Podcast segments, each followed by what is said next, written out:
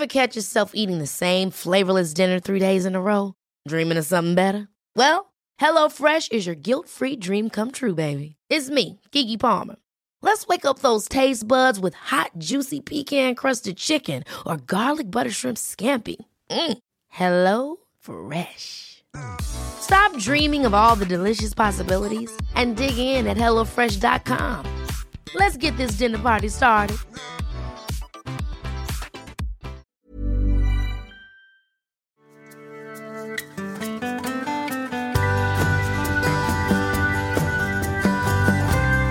Hallå vänner!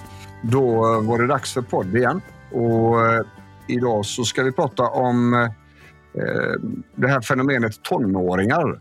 Och eh, ja, både utmattning men också annan eh, ohälsa som, som, som kommer och som också kryper allt längre ner i åldrarna. Så att det, det kändes som att det behövdes ett avsnitt om det här. Och, eh, vi kommer dela upp det här i två. Så det kommer två avsnitt på samma dag idag.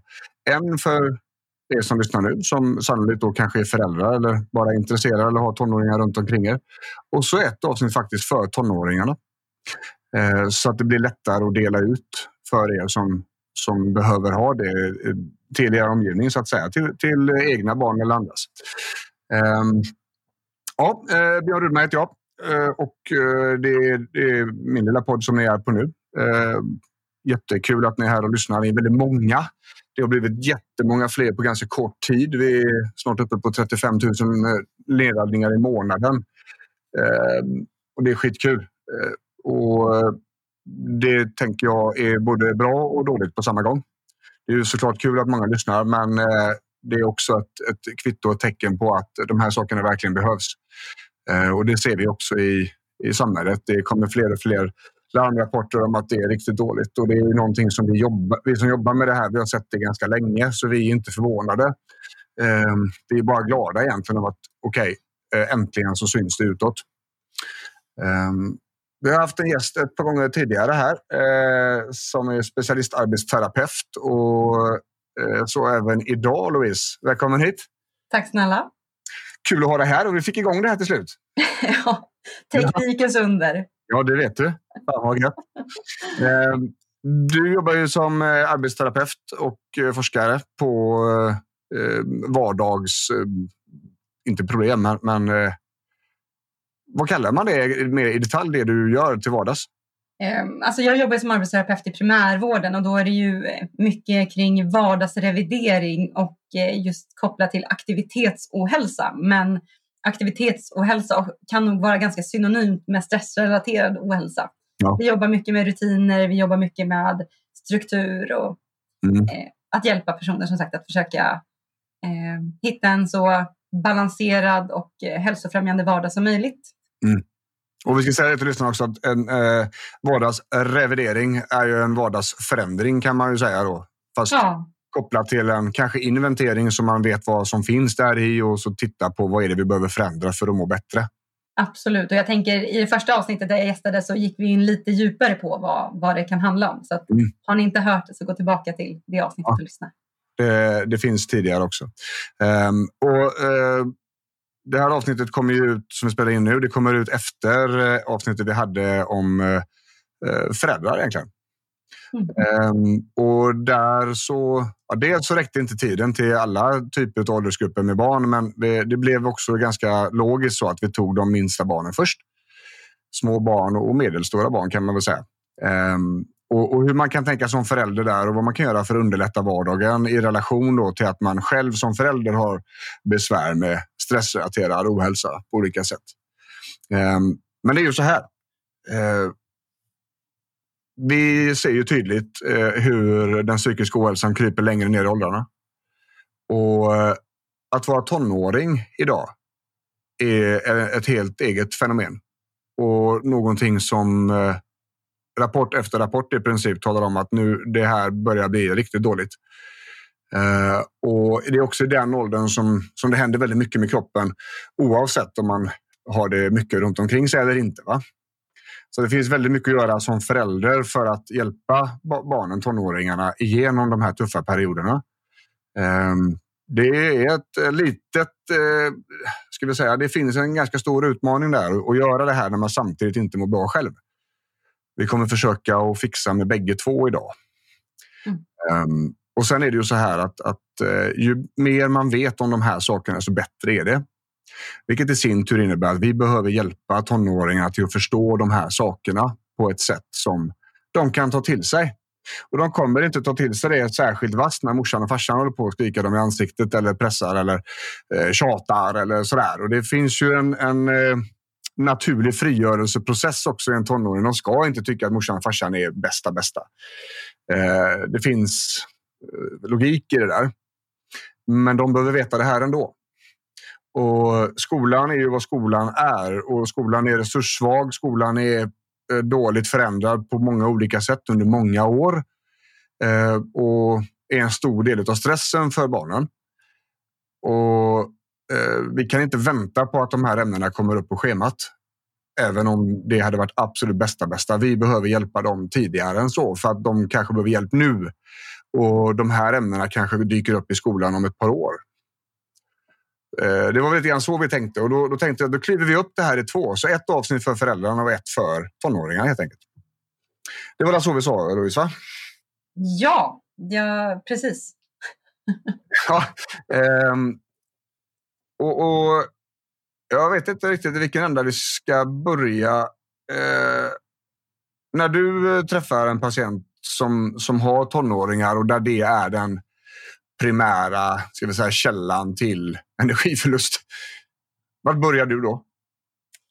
Alltså ofta så skulle jag säga att då handlar det om att eh, alltså alla är ju inte utbildade terapeuter av något slag.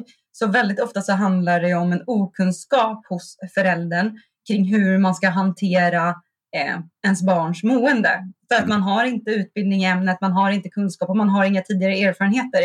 Och många föräldrar kanske aldrig har genomlidit det själv, så det blir väldigt svårt att relatera till den ohälsan som, som barnet kanske eh, lever med. Mm. Eh, så att, till att börja med så handlar det väl om att försöka liksom se vad är det vi behöver hitta mer kunskap eh, och mer verktyg kring för att kunna hjälpa eh, just dens barn. För att det största stressoren som finns för oss föräldrar är ju om våra barn inte mår bra. Mm. Och hjälp, liksom, lösheten i att kanske inte kunna eller veta vad man ska göra.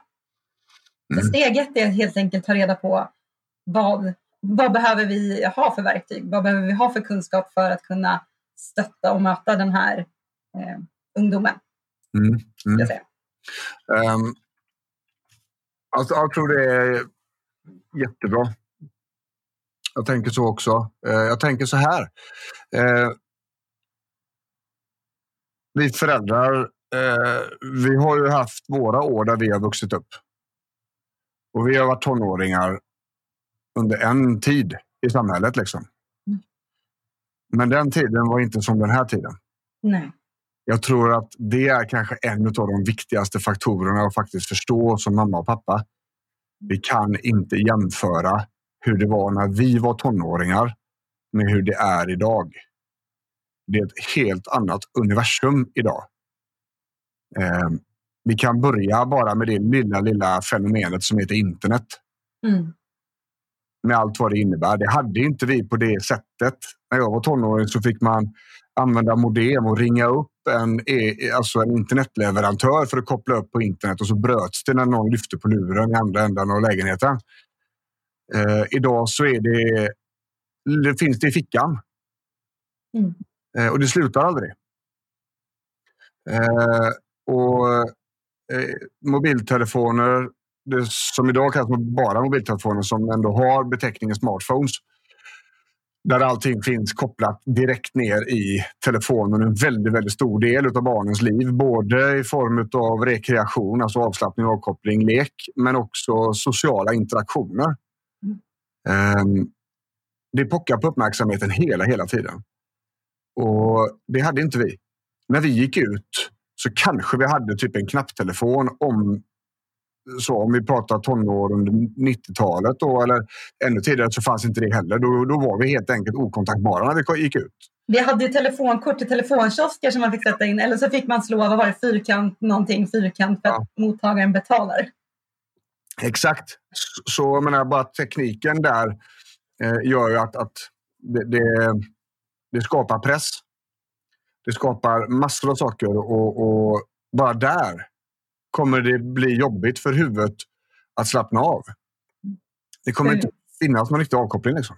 Nej, och vi vet ju att alltså, sociala medier och internet kan medföra många positiva aspekter såsom just det, alltså, en återhämtning för, för ungdomen eller en möjlighet att hitta ett socialt sammanhang.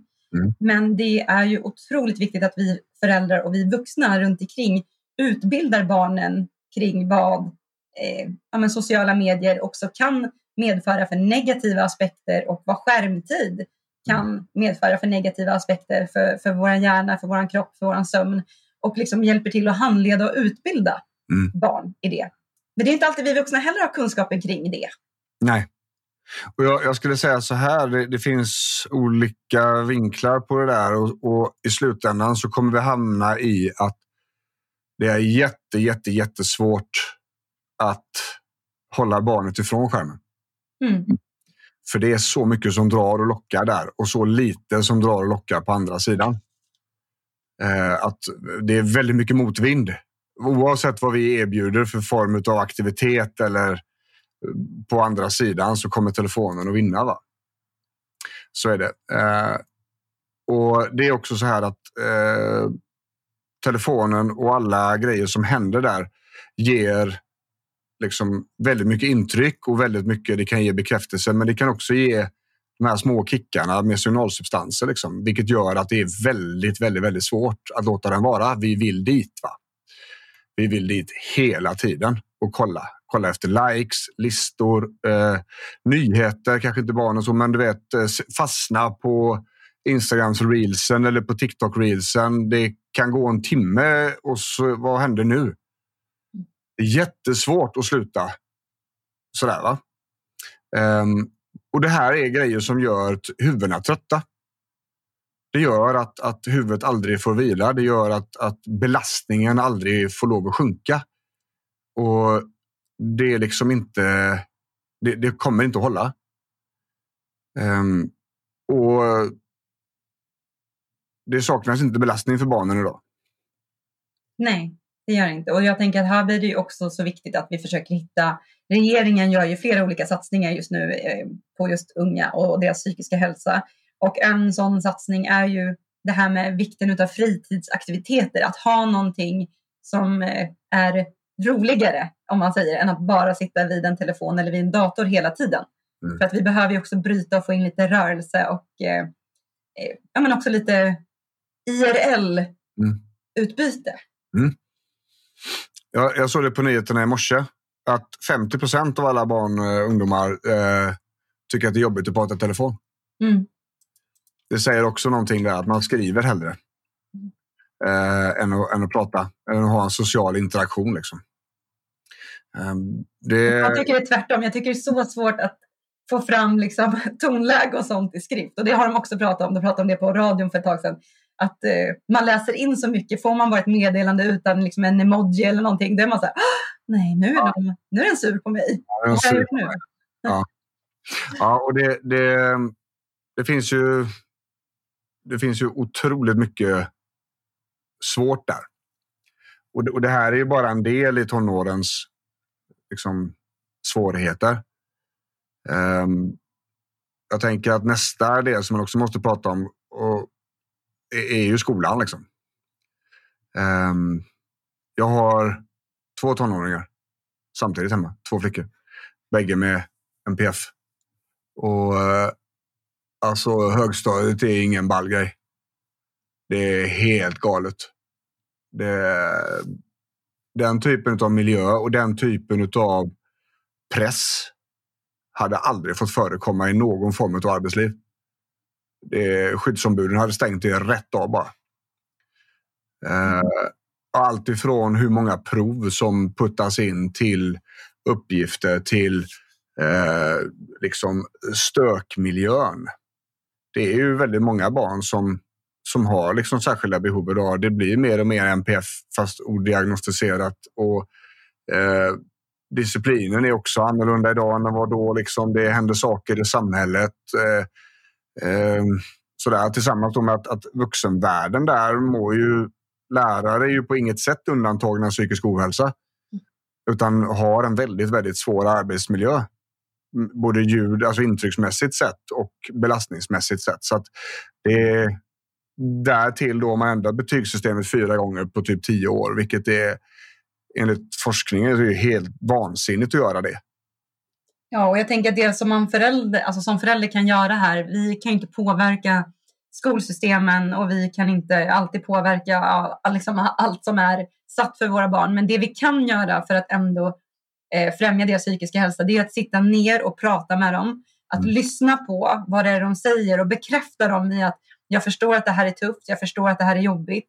Mm. Eh, I den liksom, i mån det går kanske återkoppla till lärare eller återkoppla till eh, rektor att ja, men just nu så har min eh, dotter eller min son en sån här arbetsbörda med mm. liksom fyra prov i fyra olika ämnen den här veckan och det är inte hållbart. Liksom, här behöver ni se över så att det blir en mer rimlig belastning över tid och att det inte är då snarare kanske två, tre veckor som är lugna och sen så har vi två, tre jätteintensiva veckor för det kommer ingen må bra utav. Nej. Eh, så lyssna på era barn, bekräfta dem och se finns det någonting som, som ni faktiskt kan hjälpa, stötta dem i, i mot skolan eller mot eh, om det, vad, vad det än kan vara. Mm. Jag, jag tänker så här också att alla föräldrar är försvarsadvokater för sina barn. Mm. Måste ha barnens ryggar liksom. Eh, och istället för att utgå från att de är lata och gnäller och bekväma och bara liksom odrägliga tonåringar. Försök att möta dem där istället. Försök att titta på faktan runt omkring. Se vad är det här? Vad, vad, gör, vad, vad är det som händer? Okej, okay, ska vi då gå i skolan sex timmar, ha två prov och sen så ska vi göra läxor tills imorgon? Inget annat, alltså ingen annan instans i samhället hade liksom lagt på ytterligare börda efter en sån dag.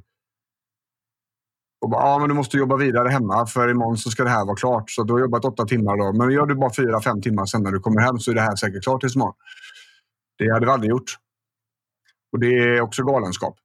Mm. Eh, där någonstans eh, var, var flera år sedan jag satte ner foten och sa att det här är, nu är vi rätt nöjda med detta faktiskt. Nu gör inte vi fler läxor. Uh, ja, men nej, det gör vi inte. Vi gör inte fler läxor för hon måste få vila när hon kommer hem. Hon är helt sallad efter den här skoldagen. Uh, har knappt lyckats förmå sig att ta in detta uh, för att miljön är som den är och sen ska hon fortsätta med detta. Så jag får sitta och ha skola nummer två hemma för att det håller ju inte. Det är ju fel från början. Undervisningen måste bli anpassad på ett annat sätt här. Va? Um, och, och, då är det ju också så att då får man ju kanske också förlika sig med att då kommer det inte vara högsta betyg. Det kommer vara jättesvårt att få högsta betyg när man inte liksom repeterar kunskapen emellan lektionerna. Men då får det väl vara så då. Jag skulle precis säga, alltså det här med betygssystem, det är klart att det är eh, behövligt. Men det är också någonting som orsakar den här otroliga stressen hos barnen. För att är det är det A eller MVG eller vad det nu är man har liksom vant sig vid att man bör få. Eh, att liksom sänka kraven för någonstans så är det man vill kunna komma in på rätt universitet, eller inte universitet, förlåt, eh, gymnasie. Ja. Eh, så att man behöver ha ett visst antal poäng för att komma in där. Men det är ju också, det skapar ju extrem prestationsångest och vi kan ha en, ett barn som lägger ner två timmar i veckan utanför skolan och fortfarande får jättehöga betyg. Och sen så kan vi ha någon som har jättesvårt med studieteknik, inläsning eh, som lägger ner tre gånger så mycket men inte ens når eh, samma betyg. Ja. Eh, så att här tror jag att det också kan bli, även om vi inte kan påverka skolan så kan vi fortfarande se till men hur, vad är det som fungerar för mitt barn och försöka stötta och möjliggöra om det än är så att som sagt kontakta läraren och säga det här funkar inte. Alltså, mitt barn gör inget annat än att vara i skolan, vila för att göra läxor och sen vila. För att vi vet ju också att barnen behöver få in fritidsaktiviteter och meningsfulla aktiviteter precis som vi vuxna. Och mm. återhämtning såklart. Mm. Eh, men annars också bara så här, men okej, när behöver du vila en stund efter skolan och sen så tar vi läxläsning tillsammans på kvällen? Eller är det så att du hellre gör det direkt eh, efter skolan? Är det så att skolan kan vara behjälplig i att göra det eh, mm. efter skolan? Försöka hitta med vägar som funkar för ditt barn som, eh, som inte blir en, en till stressig situation i, i vardagen. Mm. Verkligen så. Och eh, ja, det, det enda gången egentligen som de betygen kommer att vara viktiga på riktigt. Det är ju när man ska liksom byta nivå i skolan. Mm. Eh, och Det blir också väldigt eh, det blir en väldig press på, på barnet också. Och det, det har jag precis gått igenom hemma. Eh, det var ju egentligen först i nian här nu som betygen blev uh-oh. Eh, ja, så är det. Det är uh-oh nu. Eh, och då får vi faktiskt göra vad vi kan för detta och, och se till att eh, ligger man efter och det, det är så, här, så får man kommunicera med lärarna. Hur, hur ska vi lösa detta? Ehm, och även då där någonstans, okay, men var ligger vi nu? Ja, det här är ungefär de här betygen ligger vi på nu. Då kan vi komma in på ungefär de här linjerna. Ja, men jag vill väldigt, väldigt, väldigt gärna göra det här. Ja, det, det, jag förstår det absolut. Ehm, frågan är bara då hur mycket kan vi höja oss och vad kommer det att kosta? Vad kommer det kosta i ansträngning? Vad kommer det kosta i hälsa? Ehm, och det är ju inte, alltså idag så finns det ju fler vägar. Det är, man kan liksom, behöver inte in på universitetet direkt utan man kan läsa upp betyg efter skolan. Man kan jobba och läsa samtidigt. Det finns, eh, man behöver inte alltid in på högskola och universitet. Det är ju långt ifrån alla som vill det och som ens ska dit. För jag tycker man inte om att studera och har man svårt att studera så kanske man inte ska pressa en högskoleutbildning. För där är det bara att studera och där är det svårt att studera. Eh, då kanske det är så att man ska smaka på en annan inriktning. Eh, ett annat yrke eller en annan väg fram till ungefär samma yrke. Ja, precis. Och jag tror också att här behöver vi som föräldrar bli mer lyhörda för vad är det våra barn vill, önskar och hoppas på i framtiden och försöka hitta vägar att som sagt hjälpa dem att stötta dem på bästa sätt. Ja. Eh, och som du säger, märker man att man vill gå linje men man kanske inte når upp dit betygsmässigt, ta kontakt med studievägledare, ta kontakt med liksom, någon som har koll på det som kan utstaka en annan väg. Så att vi ska inte släcka drömmen eller liksom hoppet, men hitta en alternativ väg. Ja. Och, och det är ju ganska att vi är 15 år, eller 14-15 år vad man nu är, ska välja, okej, okay, det här gymnasiet ska jag gå för det här vill jag bli. Ja. Det är ju ett jättebeslut. Alltså när man är 15, då vill man ju någonstans också få göra någonting mer än bara plugga. Och det ska ja. man göra, man är inte barn. Ja, det, det, är verkligen så. Och det, jag menar, hur många människor på riktigt känner man som, som jobbar med det de valde i gymnasiet? Liksom? Mm. Det är ju grymt sällsynt. Ja, och den här rapporten som släpptes idag, eh, mm. den har de, då har de döpt den till att inte bara överleva utan att faktiskt också leva. Och det är från ett citat från en 16-årig tjej tror jag det var som liksom har beskrivit att det, det är det hon skulle önska. Att, mm. att det var att inte bara överleva från dag till dag eller från uppgift till uppgift. Mm. Och det, så ska det inte vara. Nej, absolut inte. Och det, det är också så här att, om vi tar det högstadiet då, den här, eh, nu, det är där jag har befunnit mig de senaste åren. Eh, med i alla fall ett barn. Nästa börjar nu till hösten. Men eh, det är så mycket ämnen och så brett att det är väldigt, väldigt svårt för eleverna att förstå varför behöver jag kunna detta?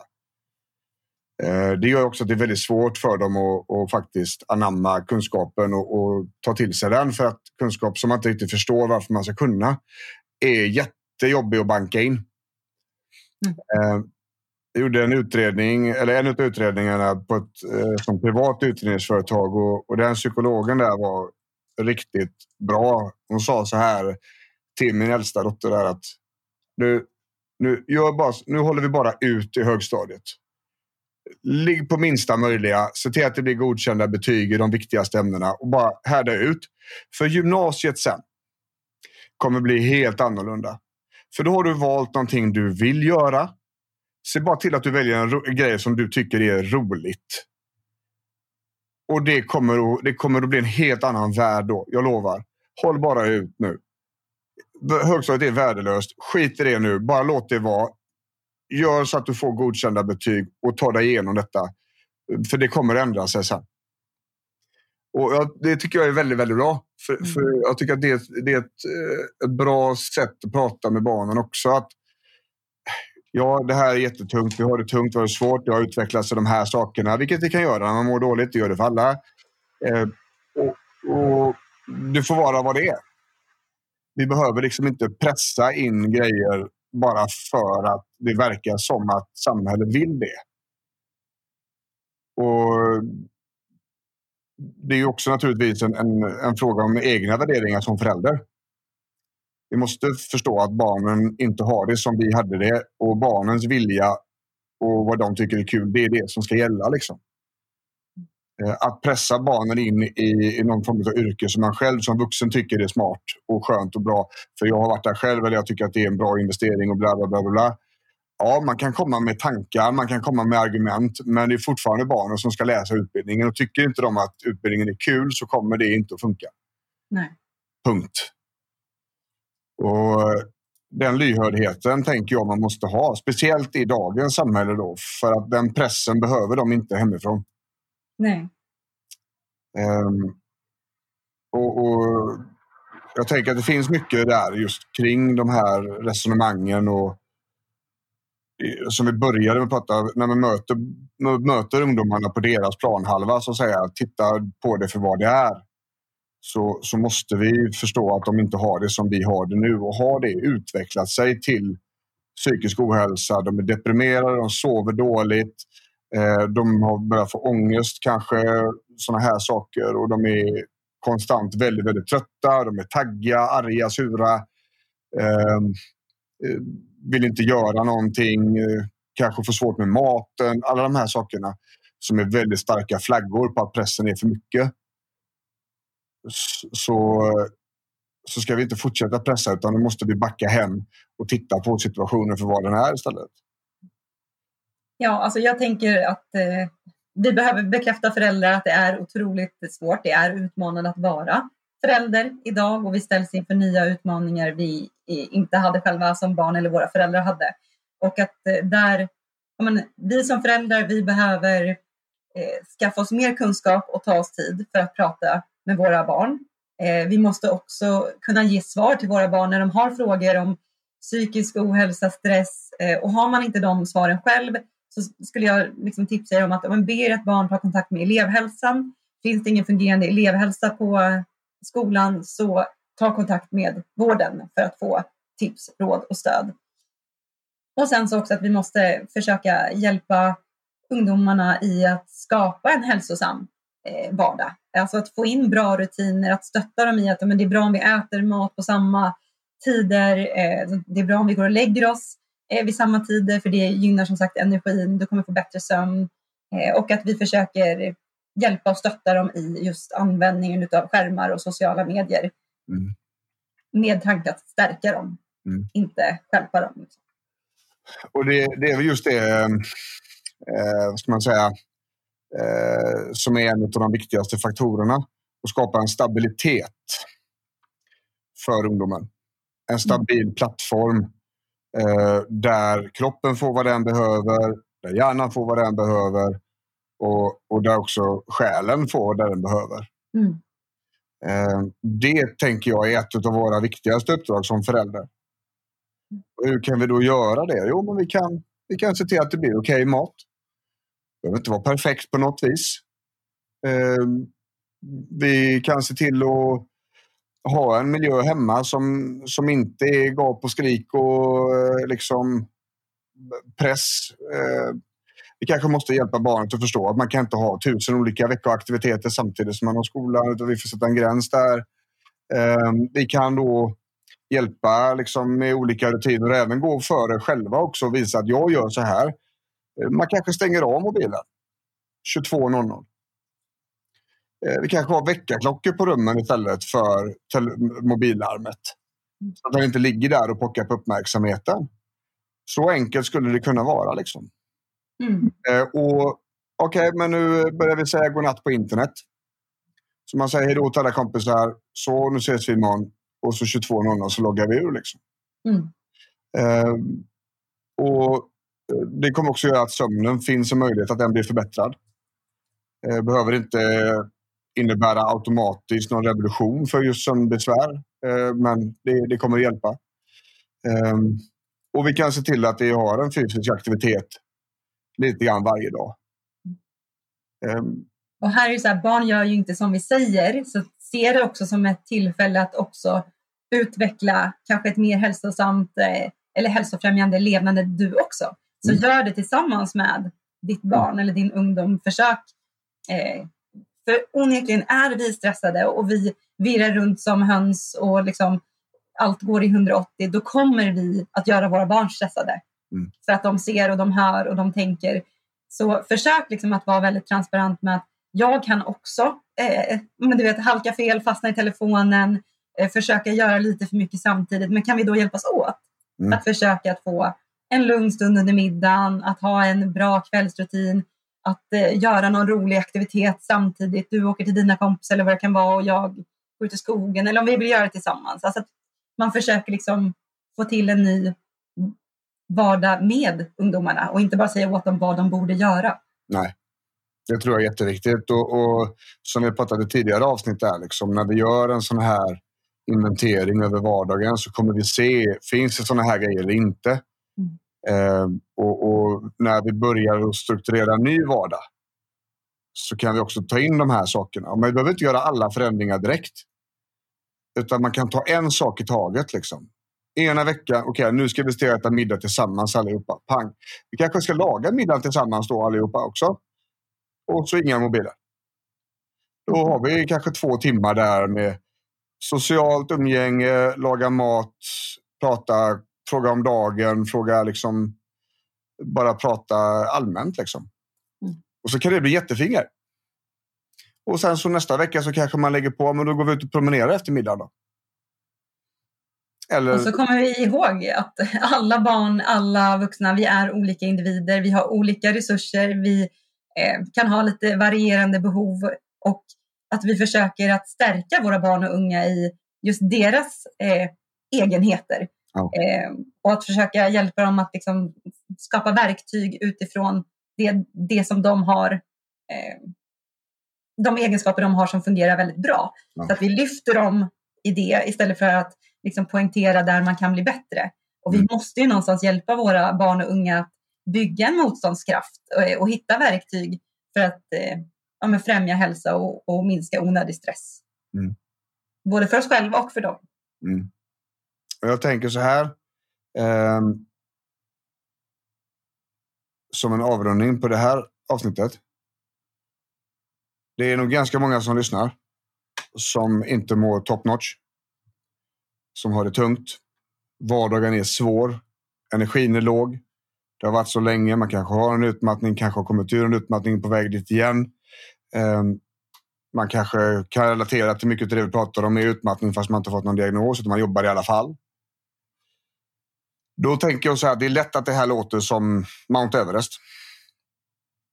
Eh, och då tänker jag två saker. Framförallt då så är det så här att när man är stressad och utmattad så behöver du samma saker som vi precis har rekommenderat att vi ska skapa för barn. Det är ingen skillnad. Det är hjärnor på bägge ställena. Den ena har inte hunnit bli så gammal, den andra har blivit äldre. Men i grund och botten så är det samma grej. Det är det ena. Det andra är så här. Vi behöver inte vara perfekta som föräldrar. Det var inte meningen. Faktum är så här att vi måste vara vi måste göra fel som föräldrar för att barnen ska kunna förstå vad som är rätt och vad som är fel. De ska få en känsla och en förståelse över att okej, okay, så här blev fel. Det här var inte rätt och så här gör man för att ändra det. Så att barnen har inget behov av att mamma aldrig är trött. Eller låtsas att hon är pigg. Så jag tänker att de viktigaste sakerna här om man då har blivit drabbad av stress och utmattning och de här grejerna. Visa barnet hur man tar hand om det. Göm det inte. Tala om att du går och vilar för att du måste det för att ditt huvud är väldigt trött. Jag kommer strax tillbaka. Tala om varför du inte kan göra vissa saker. Tala om vad du gör. Visa vad du gör för att göra det här bättre. Nu ska jag bara sitta och läsa här en stund och det ska vara tyst. Och varför då? Jo, men mitt huvud behöver det. Och Jag behöver inte städa hela tiden. Det finns ingen anledning. Utan just nu ska jag vila mitt huvud. Och sen så kommer jag och, och gör detta. Passa på att göra samma sak vet jag. Sätt dig här bredvid. Men vi är, vi, är liksom, vi är tysta på detta sättet. Va? Eh, så tänker jag. Ja, absolut. Och det, det våra barn behöver det är ju en, ett tryggt hem, eh, närvarande och kärleksfull förälder. Och med det sagt så tänker jag att det, det innebär inte att vi ska ta dem på tre utomlandssemestrar om året och de ska som sagt vara med i alla aktiviteter som finns utan på, genom att vara öppen och ärlig mm. så är, då utbildar vi ju våra unga också. Amen. Och kanske så blir det liksom följdfråga, men jag har också känt sådär. Eh, men mm. kan jag också göra någonting? Pang. Så att öppna, öppna upp för de här samtalen. Där har vi världens bästa dörr. Mm. För att om barnet får se att mamma och pappa har det så här. men jag känner också så. Mm. Bra! Hur länge har du gjort det? Ja, så här. Blir det värre någon gång? Ja, då blir det värre. Och gör du, har, du, har du något sätt som gör det här bättre då? Ja, men gör så här så blir det bättre. Ja, men bra. Då ska vi ta och göra det då. då. Sådär. Och, och jag tänker det här med just med vara närvarande förälder och så. Bara det kan vara en enorm utmaning när man är utmattad och stresspåverkad. Och av den anledningen egentligen tänker jag att man måste ta hand om sig själv först. Du måste, du måste våga vila. Du måste släppa på taget på vissa grejer. Du, du, du behöver öva dig liksom på att minska belastningen. Du behöver lära dig att liksom, och, och strukturera din vardag så du kan disponera energin och prioritera återhämtningen och, och, och så här. Va? För att kunna vara närvarande. Mm. Så eh, om, det här är en sån eh, mindtrick som jag använder på en del patienter som också förklarar för patienter att det är ett mindtrick. För det är väldigt många som, som inte har tillräckligt hög självkänsla för att kunna ta för sig av sig själv, ta för sig i vardagen för sin egen skull. Jag kan inte vilja att alla andra behöver mig. Okej, okay. Vi kommer inte, alltså det är mer bråttom än så. Vi kan inte vänta på att terapin ska få fäste så att din självkänsla blir bättre. Men tror du inte att eh, det är vettigt om du kan vara förälder då? Att du kan vara där för barnen? Jo, det vill jag ju naturligtvis. Och så blir det blött i ögonen. Bra, då gör vi så här. Så oavsett vilken väg man tar fram till insatsen så kommer vi att få fram samma slutprodukt. Och då har vi också tid på oss att förbättra självkänslan och jobba med de här mekanismerna. Men de har vilat. Okej, okay, för någon annans skull. Vi får skita i det. Eh, bara man liksom gör detta. Va? Och det funkar faktiskt. Mm. Och från mitt håll så tänker jag att eh, vi har samma behov. Vuxna som barn som unga. Vi har samma behov av att men, hitta fungerande rutiner, en struktur som som passar alla, där det finns utrymme för inte bara jobb och inte bara skola utan också meningsfulla aktiviteter, glädjande aktiviteter, återhämtning och en god nattsömn. Mm. Eh, och sen så kommer som sagt rörelse, fysisk aktivitet och kost. Men mm. eh, ju, ju, äldre våra barn och unga blir, desto mer kan ju de vara en, alltså, engagerade och involverade i hur vi lägger upp mm. vår vardag. Mm. Så liksom, ta, ta en ny tag, ny start och, mm. och börja involvera dem. Och förhoppningsvis så hittar ni motiv, liksom små motivationer i, i det också, att de får vara mer involverade. För det vill ju barn vara. Det mm. ser vi i alla intervjuer. De vill vara mer involverade i beslut som fattas kring dem. Mm. Det blir också ett sätt att stärka barnet och, ja. och att bygga självkänsla och bygga självständighet. Mm. Så det är liksom alla rätt. Deras ord har betydelse. Ja. Deras känslor, liksom, de är viktiga. Ja. Och när de får ta plats så kommer de att må mycket bättre. Även om det inte syns direkt så kommer det utveckla sig väldigt bra saker utav att det hände. Och att det händer ofta. Det är liksom rätt väg att gå.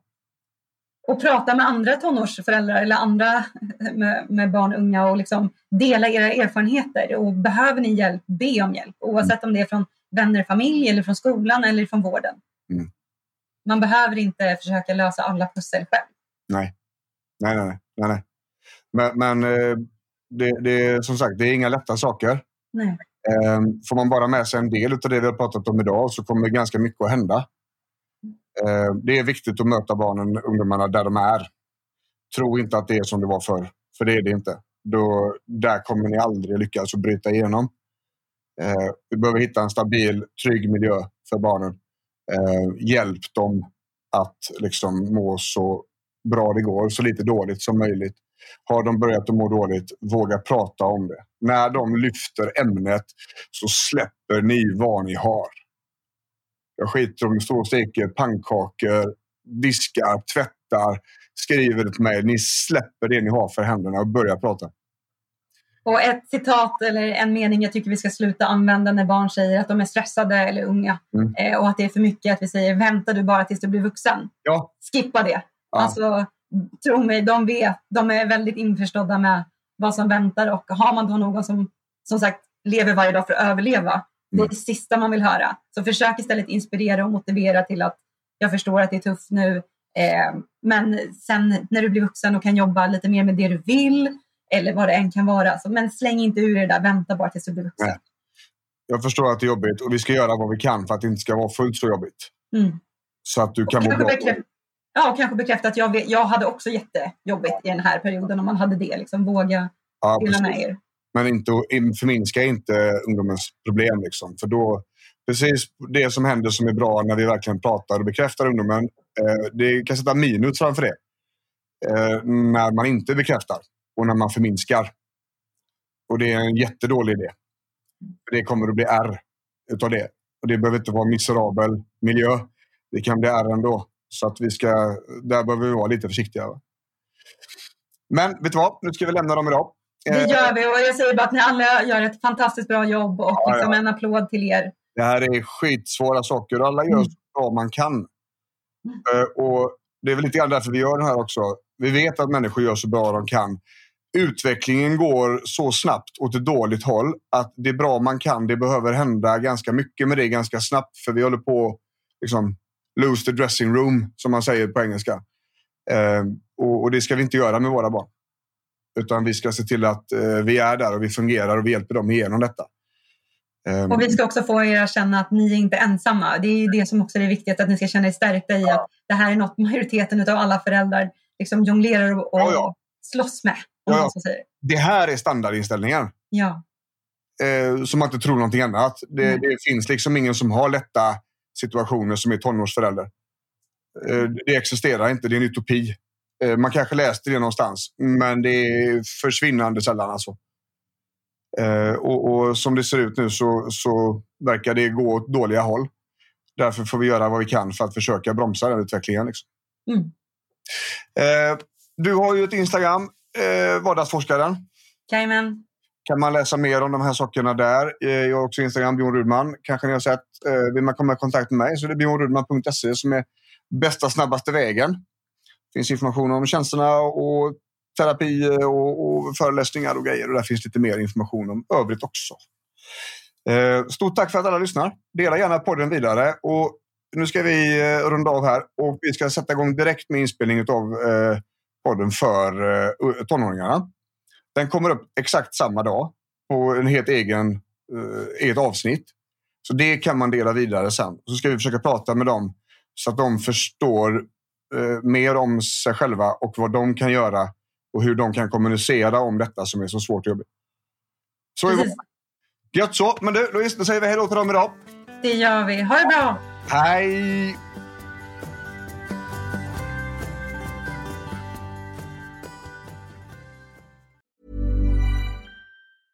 Ever catch yourself eating the same flavorless dinner three days in a row? Dreaming of something better? Well, HelloFresh is your guilt-free dream come true, baby. It's me, Gigi Palmer. Let's wake up those taste buds with hot, juicy pecan-crusted chicken or garlic butter shrimp scampi. Mm. Hello Fresh. Stop dreaming of all the delicious possibilities and dig in at HelloFresh.com. Let's get this dinner party started.